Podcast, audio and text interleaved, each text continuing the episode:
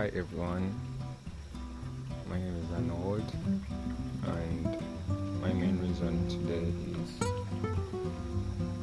to share with you how with those people who have found love in their best friend,